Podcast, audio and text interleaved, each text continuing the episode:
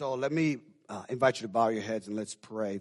Father, we thank you so much for just a confirmation of so many things. But first and foremost, thank you for the confirmation of your love for us.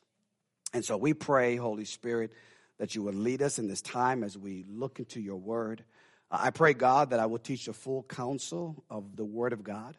I pray, Lord God, that our hearts will be open to receive all that you have. We come against distractions from the enemy. And we just pray, Lord, that we will be fruitful people who are, who are committed uh, to not just reading your word, but be a doer of your word. And so, Lord, we thank you that you're speaking to us. Thank you that we live in a nation where we can actually do this, Lord God. And so we pray that we will grow stronger in you and our faith will be expanded. And so we honor and we praise you in Jesus' name. Amen. Amen. What I would like to do is, is first share with you that um, I, I want to give an update of what I shared at the Vision Cast, our annual church business meeting. And uh, I want to let you know that there are four phases to how I believe God has given us uh, direction for our, our next assignment. And we are putting together something that you can have visual, that you can uh, partner with us in, in what we're doing.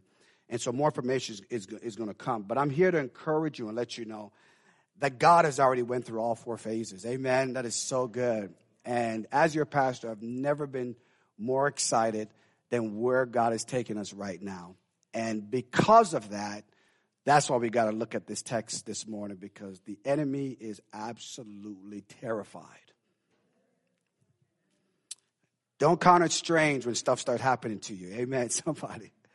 Don't get nervous. Don't get nervous. This Sunday and next Sunday's message is really going to cement in you your faith and you're going to be able to understand what God is doing in your life. I prophesy it over you right now that you will not be a confused people, but you would be a called people on assignment for the kingdom. How many of you want to be a called believer? Come on. Amen. Praise God. I hope it's everybody. Turn to 2 Kings chapter 6, will you? 2 Kings chapter 6, uh, verses 16 to 17 is where we will park it, is where we will begin.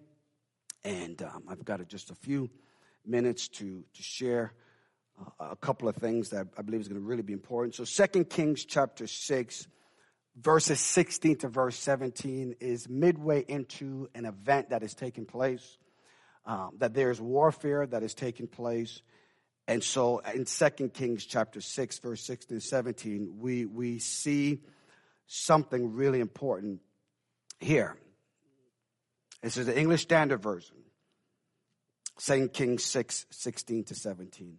He said, Do not be afraid, for those who are with us are more than those who are with them.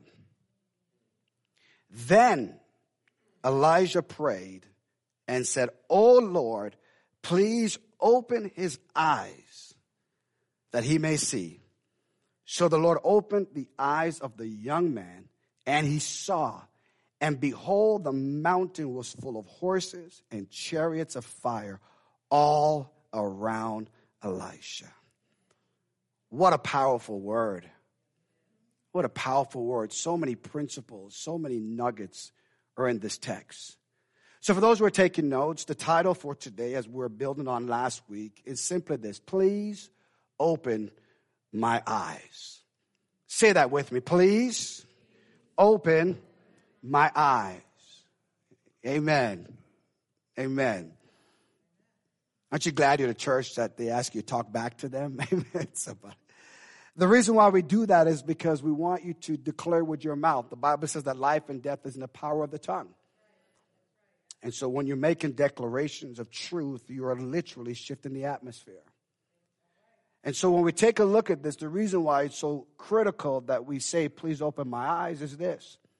And I quote, too often we don't take our spiritual warfare seriously.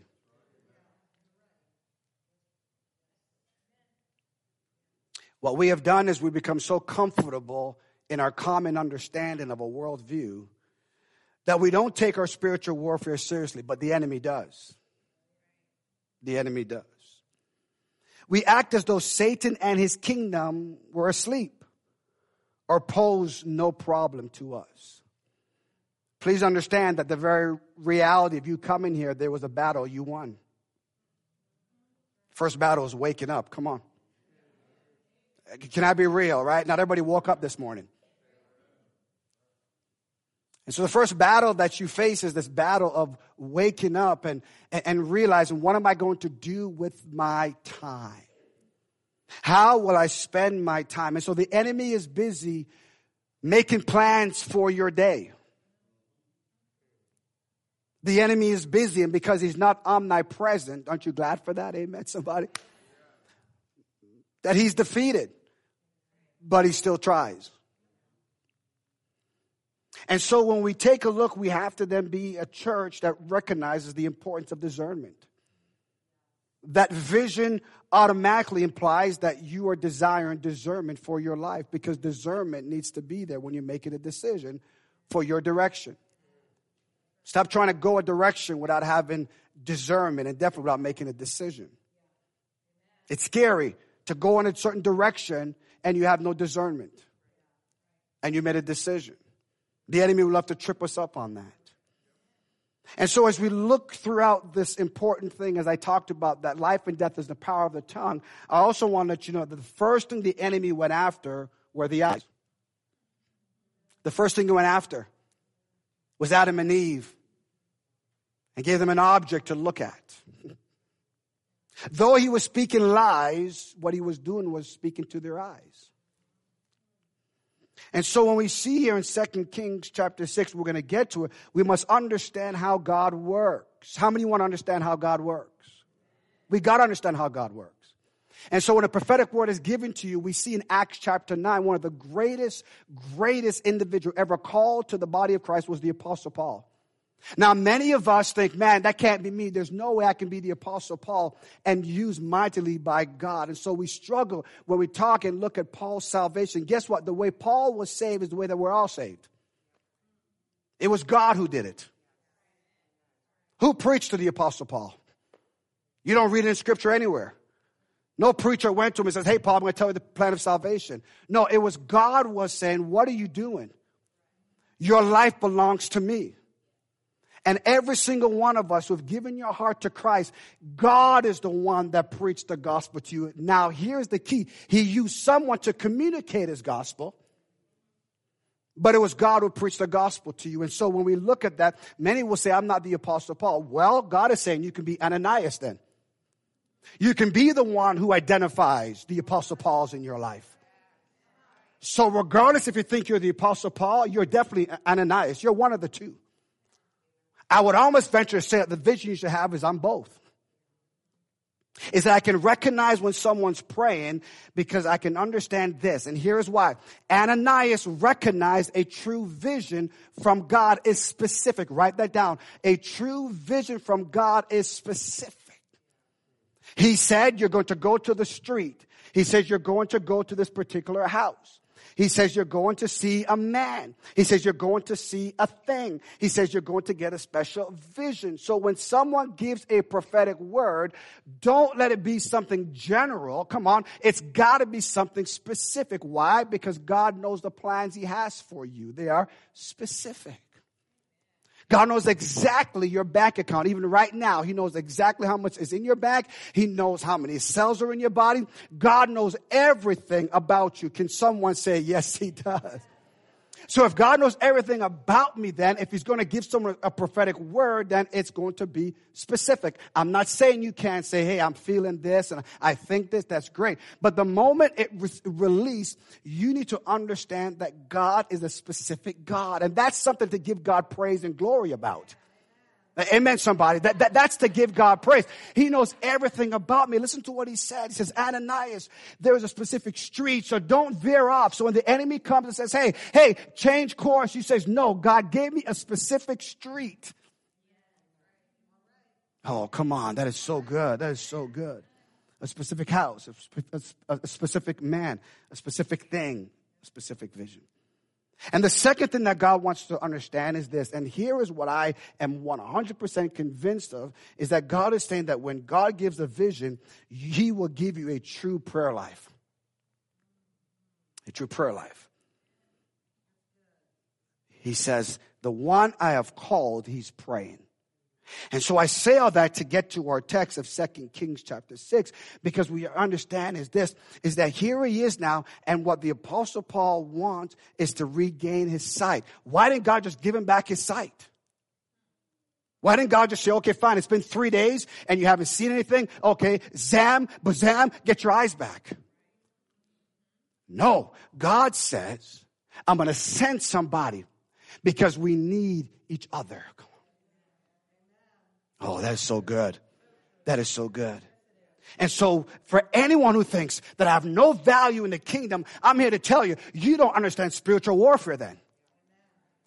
Because one shall chase a thousand, two shall put 10,000 to flight. And so this is telling me that we need each other. And so when we come together, there may be Apostle Paul sitting right beside you who is saying, I can't see. I know I'm called, but I'm confused about my calling. Everywhere I go, I'm bumping into things. And God needs Ananias to say, come on, hold on a second here. God spoke to me about you and go and you lay hands on their eyes and you say, regain your sight. You are valuable to the kingdom of God. You are absolutely important to the kingdom of God. I'm, going to pause here for a second because spiritual warfare is taking place all over. And if we don't recognize and understand that we need our eyes to be open, the enemy will run all over us and will continue us to live in the curse. When Jesus died, he died and removed the curse. He removed the curse so that we can walk in the blessing. And so, as we look at this, please open my eyes. We have to first recognize that one of the most obvious displays of God's creative power is the human eye. In studying this, I was amazed at God's creation. I'm telling you, God has the details of your life covered. He knows specifically what He's doing. It says here that God created humanity with physical eyes. Why? To see the beauty of creation all around Him. I'm not talking from our fallen state of Genesis chapter 3. I'm moving you all the way back to when God says, let's make man in our likeness and in our image. And he had eyes was to see God's glory, was to see God's beauty, was to see the creation all around him. That was the purpose of God giving us physical eyes. It is stated, and I quote, that the physical eye is arguably one of the two most important sense organs, along with the ears that we possess. And so that's what the Bible says. He that has an ear, let him hear what the Spirit says to the church. But he also wants us to have eyes that discern what's going on. So the first thing is this, that when you become a believer, what happens is this, is that you get a perfect vision of God's reality. I love what Hannah said. She says, I'm not perfect, but I was introduced to the perfect one. That's how you overcome people saying, I know I'm not perfect, but we stay and I'm jumping ahead of myself, but I might as well and then come back to it. We have to understand that we are unintentionally cursing ourselves by things we say that the culture has, in, uh, the culture has brought into the church. And because they don't see the power of God moving in our lives, we just succumb to that reality that that's how things are supposed to be. The devil is a liar. Come on. God's word is God's word. And just because we don't see it happening doesn't mean it's not God's word. So when people, and you're trying to communicate who you are in Christ, tell them, I was introduced to the perfect one who gives me perfect vision. Because I'm supposed to have a certain direction, if I'm supposed to have, be discerning, if I'm supposed to make decisions, guess what? I have to have perfect vision. I can't have cloudy vision and I'll just, I'll just throw mud against the wall and see where it, it, lands. That's not how God operates. Because God says in Genesis chapter 1 verse 31 throughout the entire chapter, God spoke, revealed word, word, God saw reassurance. And God spoke, write that down, watch this down, Genesis chapter 1. God first spoke his what? His revealed word. That's the prophetic. That's what it means. Vision is God's revealed word. So God speaks his word and then he saw it and it came to pass. He was reassured because my word will never return to me void, but it will accomplish all that I've set for it for it to do. So here in Genesis chapter 1 verse 31 now, he ends it and he says, and God saw everything that he had made and guess what? It was very good. And there was evening and there was morning the sixth day. So whenever we talk about God, we must talk about God in his perfection. Doubt, but not doubting God's perfection. Lack understanding, but not doubting God's perfection. And that's the key right there is that we have perfect vision. You see, Adam and Eve, who had up until this point, guess what? When he seen God, they saw reality. That everything they saw was in the light and in the light of his reality. Proven in scripture. Here it is now. You see, your eyesight and your vision is connected to the light of God's word. Thy word is a lamp unto my feet and what? A light unto my path. And so when Adam and Eve was looking, what they were perceiving was a perfect God who provided everything that they needed. That's why he began by saying, let there be light. And we know this wasn't the sun or the moon because further on we see when he was creating, he says he created the, the sun and he created the stars. So when he says, let there be light, he was speaking the word into reality. He said, let there be light. Let there be the word. Let there be Jesus. Come on. So that when we look at reality, we look it through Jesus. Because the way your eyes work naturally, it needs light. Oh, come on. And so the reality is simply this, that every time you read the word of God, that's when you're really seeing.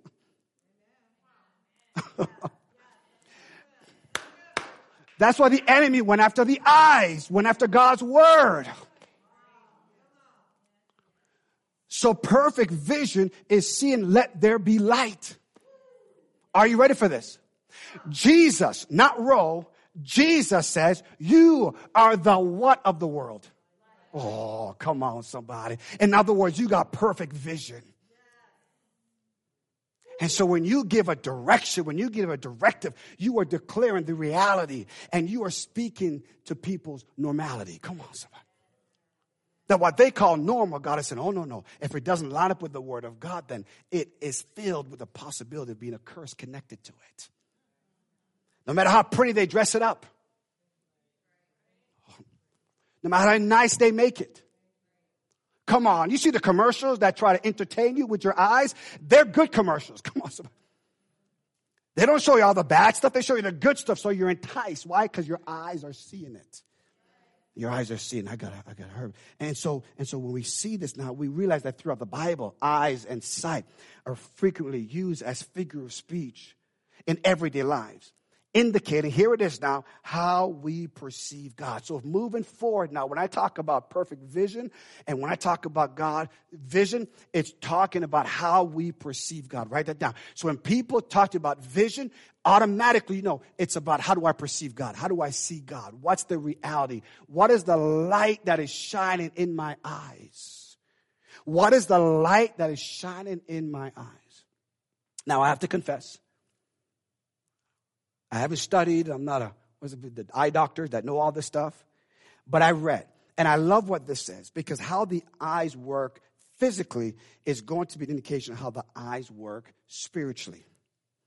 So it says here, light rays enter the eyes through the cornea, the clear front window of the eye. I quote, the cornea refractive power bends the light rays in such a way that they pass freely through the pupil, the opening in the center of the iris through which light enters the eye. Watch this now. So bending of the light rays by the cornea and lens serves to create sharp images on the retina. Those images ultimately, write this down, trigger nerve impulses. So when I'm looking at something, as light bends and it comes to my eye, it triggers a nerve impulse. So the object that I'm holding or the things that I'm looking at, what it does is these images ultimately trigger nerve impulses which are transmitted to the brain where the images then are perceived and interpreted. So when Eve, excuse me, when the enemy went to Adam and Eve and he says, did God say that you can't eat from this? And he pointed to the tree of the knowledge of good and evil. When they were looking at it, the images that were coming through was creating a trigger and affected their brain that they now have to perceive, is this the word of God or it's not? Because the enemy didn't say, hey guys, uh, I'm going to tempt you over here. He pointed to an object. He pointed to an object. He pointed to an image. He wanted their minds to go back to the Word of God. Come on. He wanted their minds to go back to the character of God. What do you really see about God? Not just what you know about God. What do you see or perceive about God? His character. And so that's how the eyes work. And so that's where now he got him. And so they were faced, Adam and Eve was faced now with this situation of who am I going to believe? Am I going to believe what the enemy has presented to me in front of my eyes? Or am I going to believe the word of God that creates an image in my mind? Who am I going to believe? And so the temptation comes because we have to be able to interpret or perceive these images. So the enemy is bombarding us in spiritual warfare with images over and over and over again and over and over and over again. That's why you see late at night when you're up and you're tired, they show pictures of these starving kids in Africa trying to appeal to your guilt to say, Oh my goodness. Why? Because they want to create an image that's going to cause you to do something you may not even want to do. It's called temptation. And so he brings the object. He brings it in front and says, Hey, how are you going to interpret this? The enemy comes and he brings, he says, How are you going to interpret the word of God? And so we got, we literally have pastors who are standing behind the pulpit and saying, This is not the word of God. You better run from a church like that. I'm not kidding you. I'm not trying to be mean. I'm just telling you the reality of what's out there. That there are pastors because of what they've seen. Oh, come on, somebody.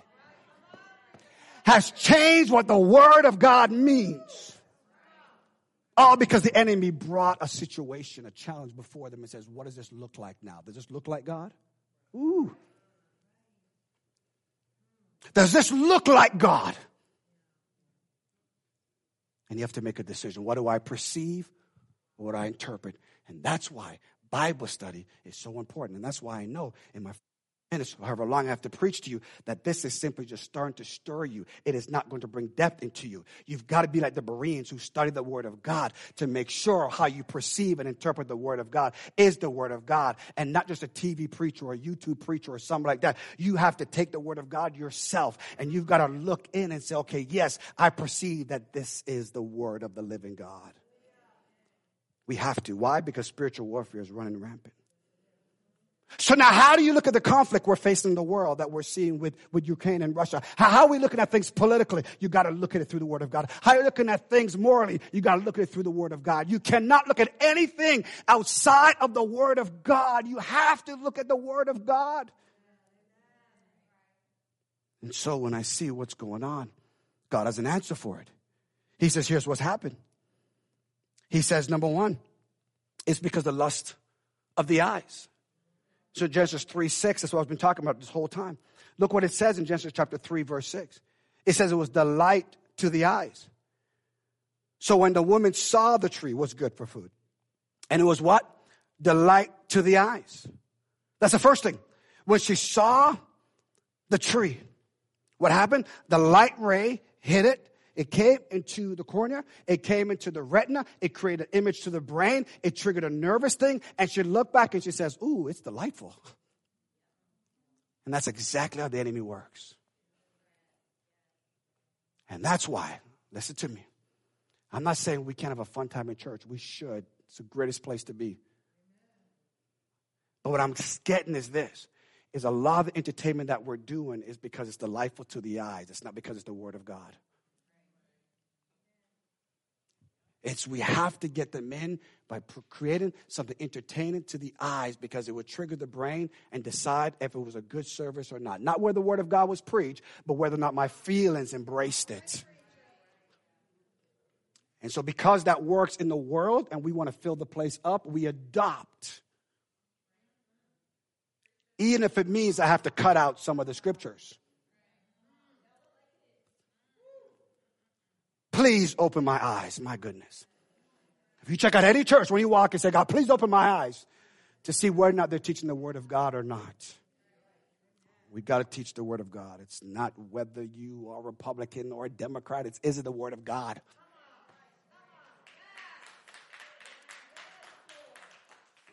You can have your party, but you can't have your cake at the same time. Come on, somebody. you gotta, you gotta have the Word of God. You got to have it. You got to have it. Let, let me hurry up and go on for this. So that's, that's what's going on. And what I love about this is that it takes two to see. It takes two to see that they were both, their eyes, both of their eyes were open. What's God talking about? God's talking about the power of agreement. Isn't amazing? Isn't amazing that even though Adam was given the command, it's amazing. See, here's how two agree. So write, write this down. Here's how it takes two, right? See, see, the ultimate, the ultimate fall of mankind was disobedience and deception. It takes two. It takes two disobedience and deception. Because when you read in the New Testament, it tells you that Eve was deceived, but Adam was disobedient. And so when we look at the lust of the eyes, the goal of it is this, is to move us into a place of where we're disobedient to what we see, and we're also being deceived by what we hear. Come on. This is so important. So then to see is really to perceive or detect as by sight. So what happened was this. Now they began to see the world with a clouded, sinful vision, which from that time onward became and has remained humanity's vision of reality. See, the ability to see God, and I quote, that was originally given to them grew dim and was lost. And even Adam and Eve, not mentioning their descendants, began to see the world the way humanity would continue to see it through the ages. Here it is now.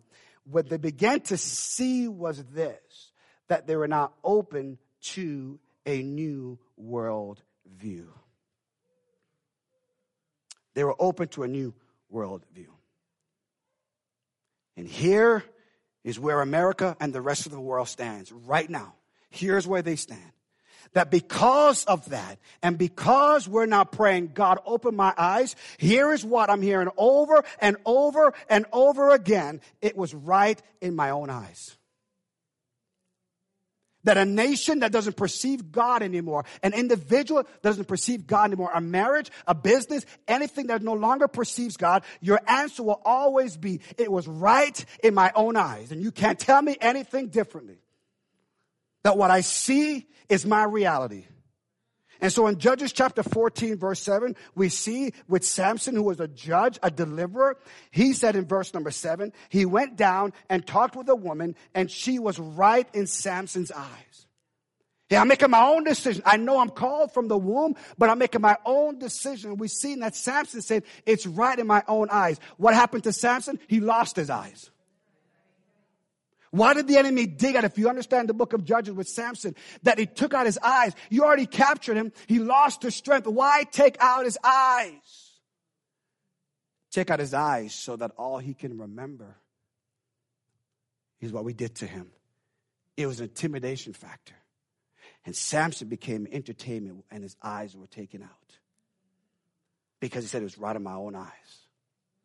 But here's the deal. Though Samson lost his eyes, he didn't lose his vision. Oh, and the enemy has placed things before us, come on, that's trying to make us lose our sight, but don't lose your vision. And he said to the young man, take my hands and put them on the pillar, and I'm going to push because I know God's word must come to pass. And Samson pushed against the pillar, and all the Philistines died. Why? Because God opened up his eyes. Come on, he saw a picture of him fulfilling the call of God on his life. And in his death, he killed more Philistines than when he was alive. God will always have his way, even when we think it's right in our own eyes. And this one, Judges 21, verse 25. In those days, there was no king in Israel, Everyone did what was right in his own eyes. So, what are we seeing taking place in the world? All world leaders are doing what's right in their own eyes. I'm going to make a declaration. I believe this. We are void of biblical leadership. And you're seeing the evidence of it all over the world. Every leader, every leader on every world stage is blind. And it is setting the stage for a leader to erupt. And if the church has no eyes to see, my God, mm, that antichrist spirit, ooh, because there's a vacuum, there's a void, people are blind. And if we don't open our eyes, the one that Satan is preparing to step in to fill the void will come in and the church will still have church, but we will miss what God has for us. Can I preach this? Because the church is doing what's right in their own eyes. We're having our own thing and no one's saying, God, please open my eyes to see what's going on. Here to tell you that we first talked about this location. I admit to you, I was guilty of looking at it from a carnal perspective. We're sitting right here as a council, and Megan's right there, and we're talking about. It. I'm like, babe, that location is going to change what we do. And I went and I drove to that property, and God opened my eyes. Come on. And He wanted me to recognize that what God is doing is so much bigger than what was right in my own eyes. Oh, I'm teaching this thing like I feel it. I'm teaching like I feel it. And I'm looking at reasons. I'm looking at agendas. I'm looking at different things. All good things, by the way, but not God's vision. And I had to go there myself. And God said, I'm going to open your eyes to see the potential. I'm going to open your eyes. And I'm here to tell you that's why warfare is taking place. And I'm here to tell you, come on, if you see what God is showing us and you engage, the enemy's going to try to stop what we're doing. But the devil is a liar. Come on. I drive by there every single day. I don't know how God's going to do it, but I know I saw it. Come on. I'll believe by myself. I don't care. Because there was no king in Israel. They kicked God out. There was no king in Israel. And so here he's saying they did what was right in your own eyes. My last point is this. Here's why we did all this, and we get to our text in 2 Kings chapter 6. I want you to write this down, never forget this. Your eyes are the window to your soul. You may have heard this phrase before, and the debate's out about who's the origin of it. I'm not quoting this statement to argue or debate the origin of it. I'm quoting this statement as a prophetic word to see where we are right now and why it is that we need God to open our eyes. In my last few moments, I want us to lock and load. I want to enter into the reality of see the perfect vision of God. This will change how you do life. What I'm about to share with you will change the way you do life.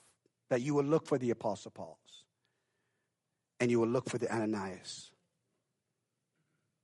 He says here, we look at it, now go to 2 Kings chapter 6. First thing we see that the eyes of the wind is to the soul. The first thing we see that the enemy is doing are you ready for this? The enemy is moving in such a magnitude that the conclusion is this I am scared. I'm terrified. We went through two years plus of nothing but demonic movement throughout our nation. Are you hearing me, church? We have gone from protest to political the pandemic. It has been designed by the enemy to scare us. Debate all you want to. It has been designed, if you see with your eyes, it was designed to scare us. Constant bombardment in the television. Oh, come on. And we're scared a loved one tragically dies as a result of COVID, and we are scared that we're next.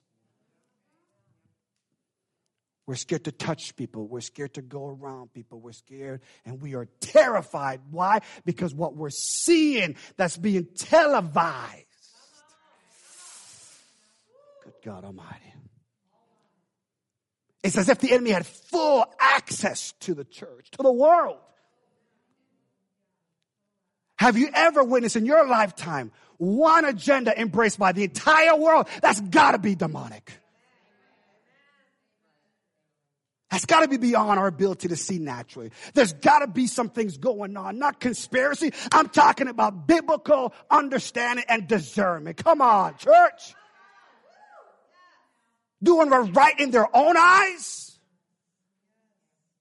And we got people who are scared to come to church because of what their eyes have seen.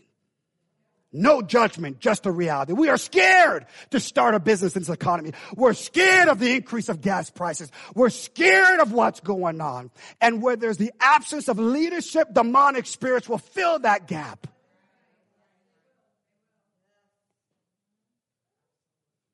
So here, you want to know what's going on? The Bible says there'll be wars and rumors of wars. But this is not the end. This is not the end.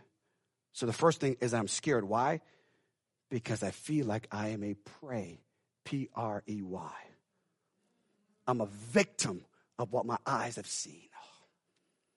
And so whenever I hear something, the reality is I see it in my mind and it triggers something I'm scared. I went down this alley and I was raped and I'm scared. I went down this thing and this happened and I'm scared. And what we feel, you can feel it in the atmosphere. We are absolutely afraid. And it even hinders our worship that we hold back giving God worship because we're afraid. Guess what? We're also afraid of doing things for God because last time we did it, the enemy showed his ugly head and we didn't like what it did to our house. So we just stopped praying. We became a prey to our fear. I'm not talking some radical, I'm rebuking, you know, I'm, I'm being a rebel and, and, not mean to. That's not what I'm talking about. I'm talking about we are, are absolutely terrified. We are scared.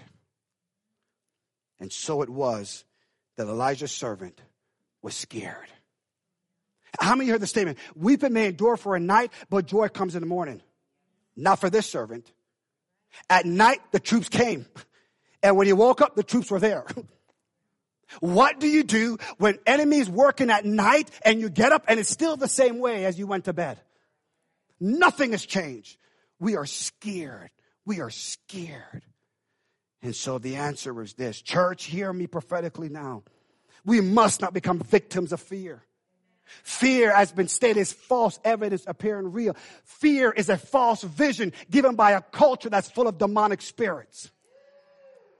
Write that down. Come on tattoo that. I'm not a victim of fear. We must not become a victim of fear. The very first thing in the garden was they were afraid that God withheld something back from them. And fear ever since has been moving throughout what's going on. And I'm not saying that we don't have legitimate concerns. Come on, no. What I'm saying is that we are a prey. We are what they call a sitting duck. We feel like we're helpless, easy targets, or victim. There's a difference between being a victim and being vulnerable. There's a difference between being a victim and being vulnerable.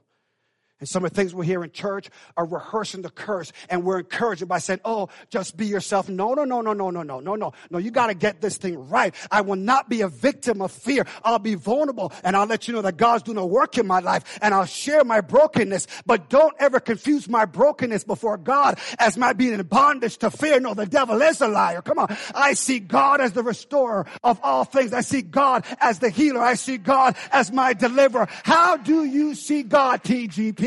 Do you see God as the one that can give us the land or do we see the God of this world that's blinding our eyes? We won't admit it, but we're scared. I've been there. I've been there.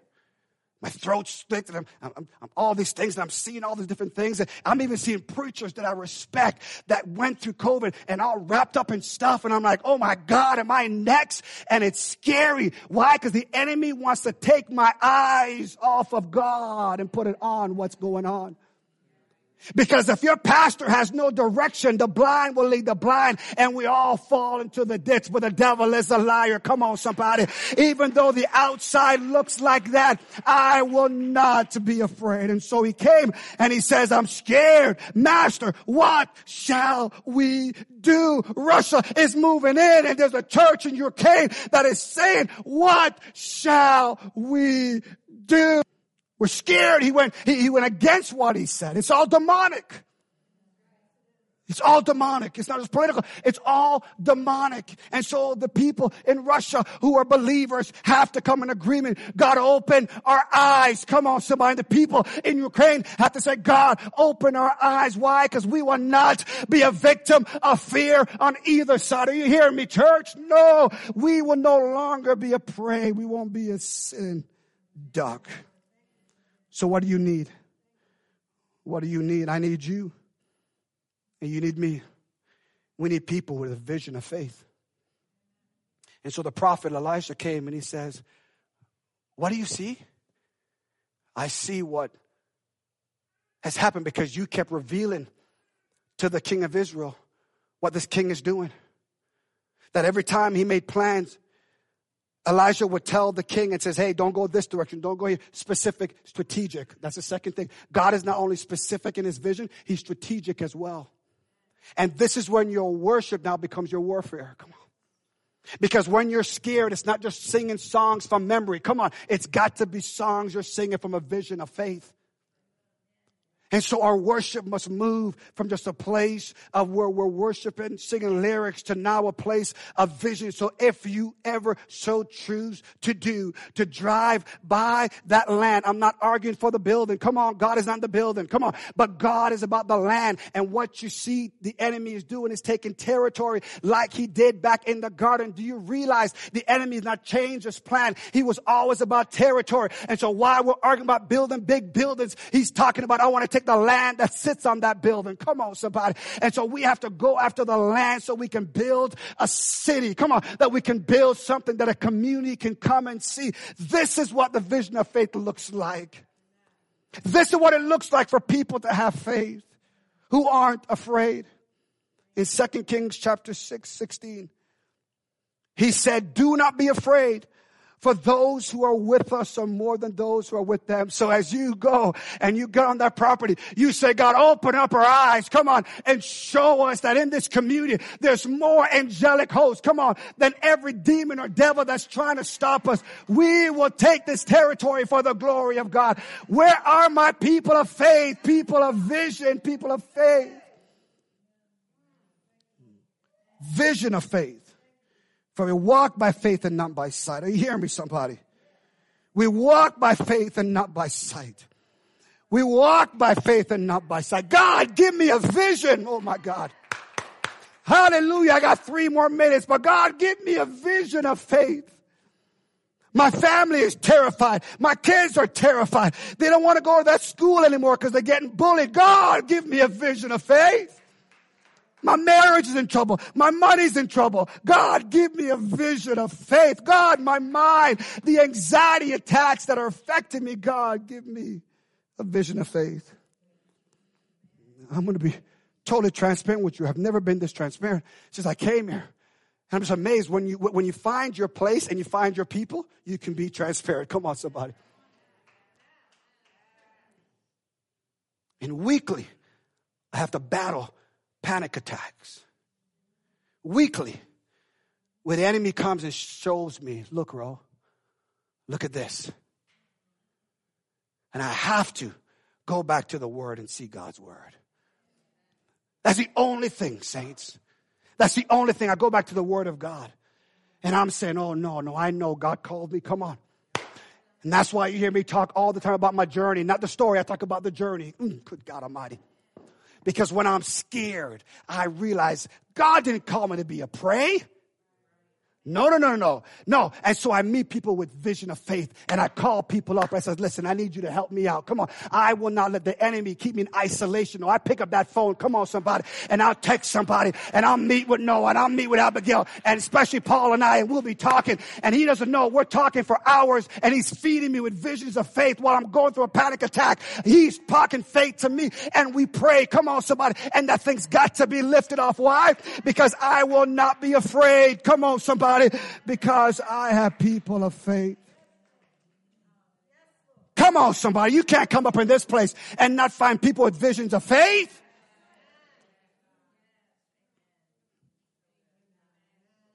Woo. You mean, preacher, you go through it, you better believe it. Daily. Daily, what the enemy says, I'm taking you out. And my mind goes back to who's going to take care of my family battle thoughts of how am I going to see my grandchild? Trying to get him to be afraid because of what I see. But see, I'm a person of faith. And I got a vision of faith. And I don't isolate myself. Church for me is not some religious gathering. Church for me is life giving. It's life giving, my God. Because I love to see the journey that you're on. You give me hope. Come on, somebody. I'll end with this. And so, what we need, are you ready for this? We don't need to say, I'm scared. We need to change our language and say, I am secure.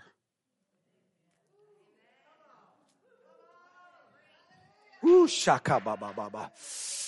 Shenda ba ba ba. Oh, oh, oh, no, no, no. No, no. Though the mountains move, I will not be moved. Come on, I'm changing my language. You got to change your language, church. When you're a person of faith, you change your language and you start declaring that I am secure because my eyes have been opened. And so when you hear wars and rumors of war, get your preaching on. Come on. Because God knows exactly what he's doing.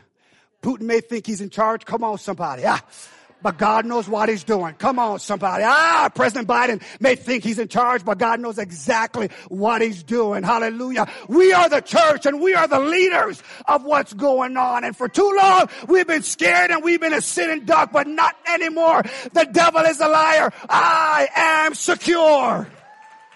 Ah, glory to God.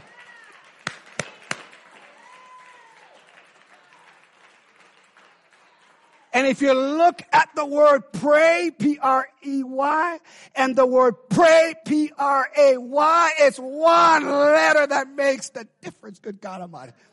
And the enemy wants to show you that one thing. Oh, good God Almighty. But you got to recognize, no, I see that I am secure because I am praying, I am praying, I am praying. It is not just some religious thing because he says Elijah prayed and says, Oh Lord, please open his eyes that he may see. So the Lord opened the eyes of the young man and he saw and behold, the mountain was full of horses and chariots of fire.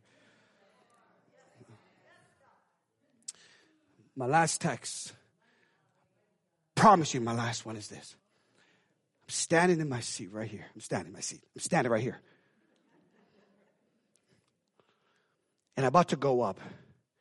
And God quickened me, and says, Go to Deuteronomy chapter 3. Because the song they were singing, I kept hearing this. God's like, I'm fighting for you. I'm fighting for you. I want you to get this. If anything you're going to get, get this last thing. I'm standing here. And God's like, as they were singing, God says, I'm fighting for you. I'm fighting for you. I'm fighting for you. So I got my phone and I Googled, God fights for us. And what he led me to was Deuteronomy chapter 3, verse 21 and 22. We're going to leave with this. If we can get that on the screen, that'll be awesome. And I didn't have this written from the week I've been studying this message. I didn't have this at all. And here's what God, this is what the vision of faith does right here. He says this Deuteronomy 3, 21, 22. And I command Joshua at that time. I command TGP at this time.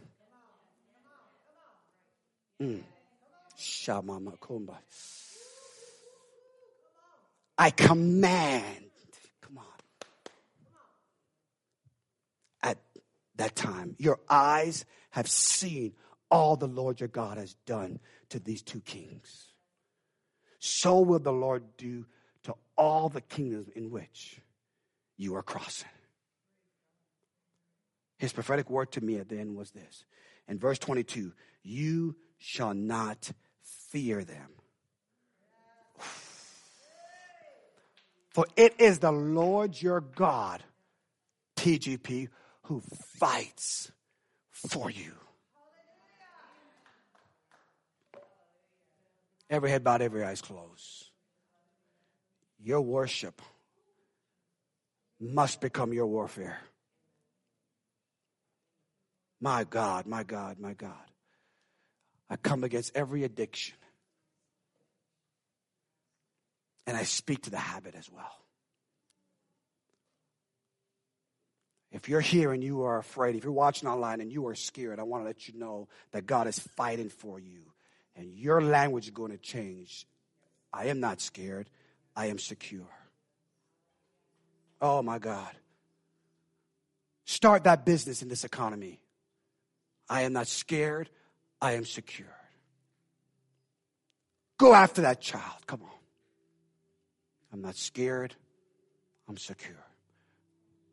Go into those dark places. Go into those places where the light is out. And don't be scared. Be secure. Father, we thank you in the name of Jesus for your word. We honor and we praise you. Church, there's a battle taking place right now for those who are scared and for those who are secure. And the balance is with those who are people of vision of faith. Please open my eyes is a prayer for vision of faith.